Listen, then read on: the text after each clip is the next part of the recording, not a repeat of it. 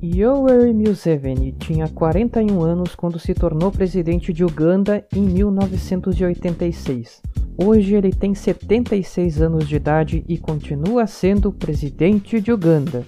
As eleições presidenciais do dia 14 de janeiro tiveram como resultado a vitória de Museveni pela sexta vez consecutiva. Agora, o líder de Uganda caminha para permanecer 40 anos no poder. O principal opositor do presidente, o cantor Bobi Wine, tem atraído multidões de pessoas insatisfeitas com as dificuldades econômicas e com o autoritarismo de Museveni, mas ele obteve apenas um terço dos votos. Agora está em prisão domiciliar e alega que houve fraude na eleição. Olá, eu sou Rossano Vilagrandias e o tema principal desta edição de A Volta ao Mundo em 10 Minutos são as eleições em Uganda que deram um sexto mandato a Yoweri Museveni.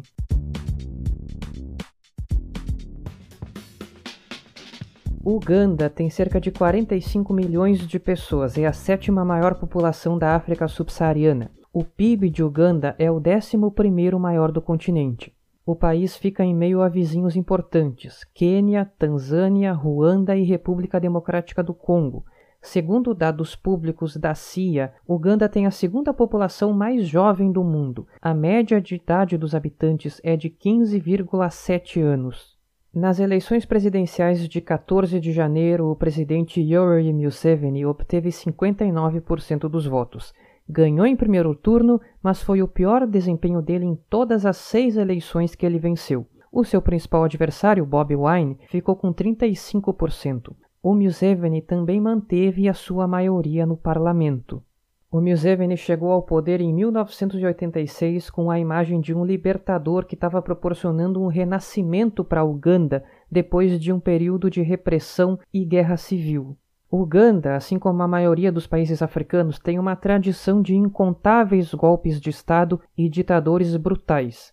O país se tornou independente do Reino Unido em 1962 e logo se tornou uma ditadura comandada por Milton Obote. Em 1971, um novo ditador tomou o poder, Idi Amin. Nessa época, o jovem Yoweri Museveni se engajou em um movimento de oposição ao cruel ditador e foi viver no exílio na Tanzânia, que faz fronteira com Uganda ao sul. Museveni foi um dos fundadores de um dos grupos que derrubaram o Idi Amin em 1979. Nas eleições presidenciais realizadas no ano seguinte, porém, o Museveni perdeu para o ex-ditador Milton Obote. Disse que houve fraude e iniciou uma guerrilha contra Obote, que foi derrubado do poder em 1986. Museveni, assim, se tornou presidente de Uganda. Museveni passou a ser visto como um líder que estava levando a democracia e a conciliação a Uganda depois de um período de caos que impedia que muitos cidadãos do país levassem uma vida normal e próspera. O novo presidente implantou um sistema meritocrático de escolha de funcionários do alto escalão do governo e colocou em prática medidas de liberalização da economia que agradaram ao Ocidente. O início do governo Museveni levou a prosperidade para Uganda. O desemprego caiu e a vida melhorou. Ao mesmo tempo, o presidente promoveu uma abertura política. Assim, o Museveni, que já era bastante querido pela opinião pública, ficou ainda mais. Medidas de saúde pública também se tornaram uma marca do governo dele, que teve sucesso no combate ao vírus HIV e, mais recentemente, na pandemia da Covid-19. Uganda tem apenas 317 mortos pelo coronavírus. As reformas democráticas foram consolidadas pela Constituição de 1995, que implantou um sistema multipartidário. Em 1996, o Museveni foi eleito presidente pela primeira vez, apesar de ter estado no poder nos dez anos anteriores. A nova Constituição limitava o número de mandatos presidenciais a dois. O governo do Museveni também conseguiu acabar com uma insurgência no norte do país. Na virada da década de 1990 para de 2000, o Museveni começou a mostrar o seu outro lado, o de um governante que pretendia se eternizar no poder. Em 2004, o parlamento, controlado pelo partido do presidente, aprovou a revogação do limite de mandatos, permitindo ao Museveni concorrer à reeleição quantas vezes ele quisesse até completar 75 anos de idade. Em 2017, já durante o quinto mandato do Museveni, o parlamento retirou o limite de idade e agora o presidente está livre para governar até morrer. A partir de 2001, todas as eleições presidenciais sofreram acusações de fraude, com exceção de 2011. Nesses casos, a Suprema Corte decidiu que os indícios não eram suficientes para alterar o resultado das votações. Nas eleições de 2001, um ex-aliado do Museveni, Kizza Besigye, decidiu concorrer contra o presidente. Besigye foi preso e se tornou alvo de uma série de ações judiciais. A imprensa de Uganda, antes uma das mais livres da África, começou a sofrer cada vez mais perseguições por parte do governo. O Museveni e o seu partido implantaram em Uganda uma das leis mais homofóbicas do mundo. A prática de relações homossexuais pode levar à prisão perpétua. Em 2017, Museveni finalmente ganhou aquilo que parecia ser um adversário à altura. O músico Bob Wine, cujo nome verdadeiro é Robert Kiyagulani, um jovem que vem de uma origem humilde em uma área rural da região central de Uganda. O Bob Wine, que hoje tem 38 anos, metade da idade do Museveni, se tornou um cantor de sucesso no país com as suas letras que clamam por educação, saúde, justiça e acesso à água potável. Há quatro anos ele decidiu entrar para a política. Concorreu a deputado, foi eleito e se tornou o grande rosto da oposição contra o Museveni. Nunca antes o presidente tinha tido um adversário tão popular. O músico ganhou o apelido de presidente do gueto e chama o Museveni de ditador. A candidatura do Bobi Wine a presidente foi um acontecimento previsível. O músico que atrai multidões de apoiadores por onde passa se aproveitou da tendência de queda da popularidade do Museveni ao longo dos anos.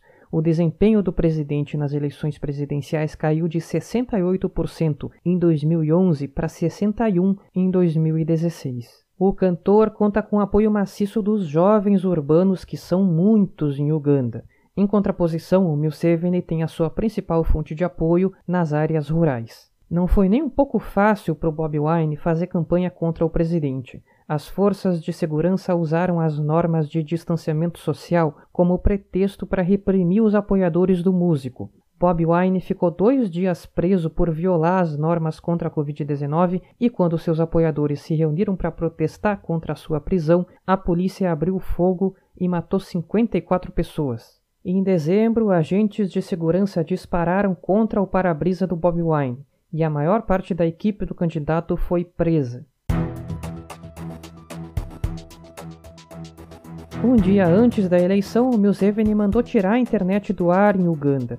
O resultado do pleito foi aquele que eu já citei: Museveni 59%, Bob Wine 35%. O desempenho do músico foi mais ou menos o mesmo do Kizza Besigye, o adversário do Museveni nas eleições anteriores. Bob Wine não aceitou o resultado e alegou fraude. Ele disse que tinha provas de irregularidades e queria levá-las a público assim que a internet fosse restaurada. Porém, a residência do cantor foi rodeada por agentes de segurança e desde então ele está impedido de sair de casa. O desempenho do Bobi Wine nas eleições pode ser considerado uma surpresa negativa para ele, mas ele tem motivos para comemorar. O seu partido, o NUP, se tornou a maior força de oposição no parlamento. Além disso, o gabinete do Museveni sofreu um massacre eleitoral. 25 membros do governo, inclusive o vice-presidente, perderam as suas cadeiras de deputado. Para continuar com chances de tirar a Museveni do poder nas próximas eleições, o Bobi Wine precisa ser criativo e usar todo o seu carisma para manter as novas gerações do seu lado. Assim, ele pode não só levar um futuro melhor para Uganda, mas inspirar uma série de novos líderes jovens e democráticos que carreguem uma força eleitoral o suficiente para ameaçar velhos governantes que não querem largar suas cadeiras em outros países da África. Em outro país africano, Burkina Faso, as eleições presidenciais foram em dezembro e o presidente Roch Marc Christian Caboret foi reeleito para um segundo mandato de cinco anos. Ele venceu em primeiro turno com 58% dos votos. Junto com as presidenciais, foram realizadas eleições para o parlamento. O presidente e os partidos aliados a ele mantiveram maioria na casa. Burkina Faso fica na África Ocidental, não tem litoral e faz fronteira com Gana, Costa do Marfim e Mali, entre outros países. Tem cerca de 20 milhões de habitantes e é um dos países mais pobres do mundo, com uma renda per capita de menos de 800 dólares por ano. Foi colônia francesa até 1980. A eleição do mês passado não foi realizada em cerca de um quinto do território do país, o que fez com que cerca de 350 mil pessoas não pudessem votar. Essas regiões não estão sob poder do Estado de Burkina Faso porque nelas a Al-Qaeda e o Estado Islâmico lutam entre si e contra as forças militares dos países da região e da França. O governo francês intervém militarmente nessa região, a região do Sahel, há quase 10 anos para enfrentar os grupos terroristas que se aproveitam dos estados frágeis e do ambiente desértico. O ex-presidente Donald Trump está no seu resort particular de Mar-a-Lago, em Palm Beach, na Flórida. Ele desembarcou em Palm Beach cerca de meia hora antes do meio-dia, o horário em que o seu mandato como presidente dos Estados Unidos terminou e começou o de Joe Biden. Na manhã de quarta-feira, o Trump partiu da Casa Branca com a primeira-dama Melania Trump a bordo do helicóptero Marine One, que pousou na base aérea Andrews, que fica a sudeste de Washington, D.C., já no estado de Maryland. Em um palco na pista de pouso, o Trump fez o seu último discurso como presidente.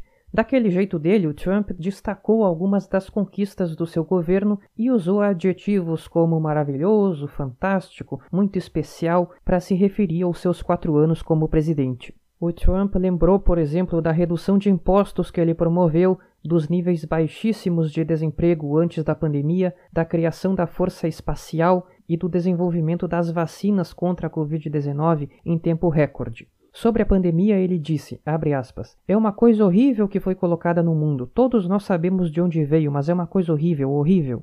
Portanto, tenha muito cuidado, tenha muito, muito cuidado, mas queremos prestar muito amor a todas as pessoas que sofreram, incluindo famílias que sofreram tão gravemente.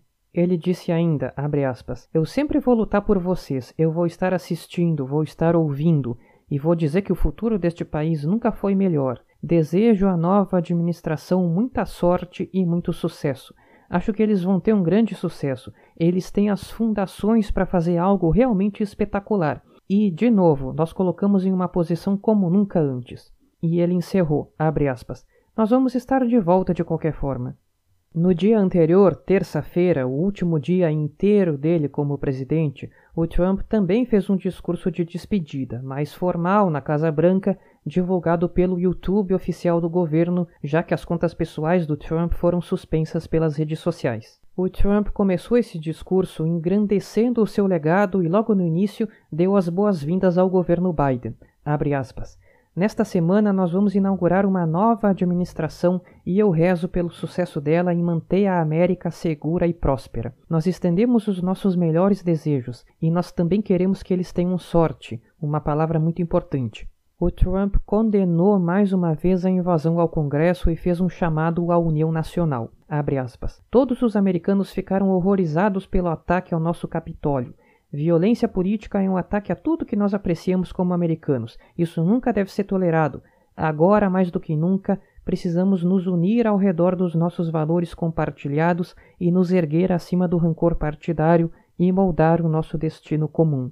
Eu deixei para trás a minha vida anterior e entrei em uma arena muito difícil, mas uma arena, no entanto, com todo tipo de potencial se o trabalho for bem feito. A América me deu muito e eu queria retribuir. Junto com milhões de patriotas que trabalharam duro em toda esta nação, construímos o maior movimento político da história do nosso país. Restauramos o princípio de que uma nação existe para servir os seus cidadãos. Nossa agenda não era sobre direita ou esquerda, não era sobre republicano ou democrata, mas sobre o bem de uma nação, e isso significa toda a nação. Fecha aspas. Essa última frase reflete a tendência de descolamento entre o trumpismo e o Partido Republicano. O Trump está dizendo que o seu movimento é independente de partidos. Ele destacou os feitos da sua administração com destaque especial para a relação comercial com a China. Ele celebrou as taxas, aspas, históricas e monumentais, aspas, que impôs ao gigante asiático. No final, Trump repetiu algo que ele já tinha dito, aspas, O movimento que nós iniciamos está apenas começando. Foi com esse tom otimista que o Trump se despediu do trabalho do qual ele tanto gosta, e poucas vezes se viu um Trump tão republicano, não no sentido do Partido Republicano, mas no sentido de república. A receptividade do Trump ao novo governo e as reiteradas condenações dele aos seus apoiadores radicais que invadiram o Capitólio têm uma explicação. Fazem parte da estratégia de defesa do ex-presidente no processo de impeachment. Até o líder dos republicanos no Senado, Mitch McConnell, considera que o Trump provocou o ataque ao Congresso. O Trump sabe que o seu destino está nas mãos de republicanos como Mitch McConnell. Se eles aprovarem o impeachment no Senado, o Trump fica inelegível. Hoje, quando o ex-presidente tenta se afastar da multidão que vandalizou o Capitólio, é para que os seus advogados usem essas declarações como um argumento de que ele não encoraja ações violentas. Na próxima edição, tudo sobre a posse do presidente Joe Biden e os primeiros dias de governo. Até lá!